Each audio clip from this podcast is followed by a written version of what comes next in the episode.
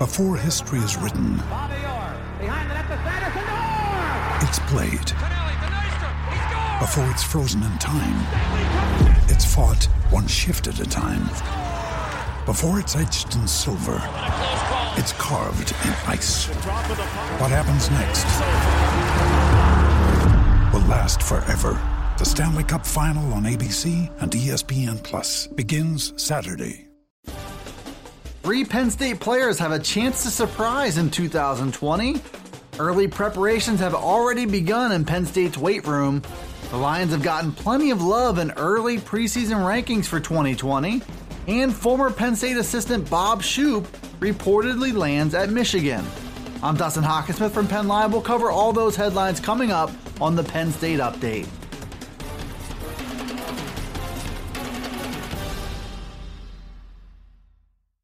Penn Live's Bob Flounders looked at three Penn State players who could surprise next season. The Lions bring back plenty of firepower from a 2019 season where they went 11 and 2 and won the Cotton Bowl.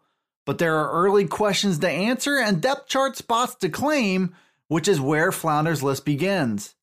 Big legged kicker Jordan Stout is a name to watch on special teams. He made a big splash in his first season after transferring from Virginia Tech with a huge impact on kickoffs. Now he's a name worth watching as Penn State looks for a replacement for starting punter Blake Gillikin.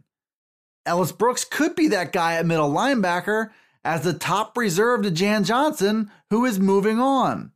And tight end Zach Kuntz has a chance to surprise as a prime contender to be a top reserve to Pat Freiermuth. Kuntz will have to fight for that role, though, with Brenton Strange turning heads as a true freshman last season and with a top 2020 prospect in Theo Johnson already on campus. Penn State's early preparations have already begun for the 2020 season. The dust just settled on Penn State's 2019 campaign, which ended December 28th with a Cotton Bowl win over Memphis, and then this past Monday when LSU beat Clemson in the national championship game. The calendar moves quickly in college football, and the focus for 2020 starts the second the 2019 season ends. Penn State is back in the weight room for 2020 prep, as Penn Live's Greg Pickel pointed out on Thursday. That means young players from last year's team are already taking their first steps towards getting better. All America linebacker Micah Parsons puts himself in that category even after a monster sophomore season. But the winter strength work is also a first for a large group of 12 freshmen who enrolled in classes just last week. The early motto for the whole team is walk, talk, thrive. As Penn State officially kicks off its off season, the national media outlets are already assembling 2020 rankings. Mike Poorman from statecollege.com assembled each of those rankings so far, and they range from number 5 to number 12. That makes for an average 2020 national ranking of number 8 in the country, with one of those number 5 rankings coming from Sports Illustrated's Pat Forde. Even the lowest expectations of the group from Dennis Dodd of CBS Sports comes with a strong closing note. Dodd ranked the Lions number 12 in his preseason poll and said they could be a dark horse to win the Big Ten East. Expectations are clearly high going into 2020, which marks a stark contrast to 2019 when James Franklin said his team had next to no expectations. But now Penn State brings back many of its key pieces and is hopeful that the arrival of veteran play caller Kirk Ciarrocca can get even more out of a talented offense. Defensively, six starters are technically gone, but Brent Pryor is known for deep rotations that put a number of young players in position to claim bigger roles seamlessly. All told, Penn State has a little buzz going as a potential threat to Ohio State in the Big Ten title race.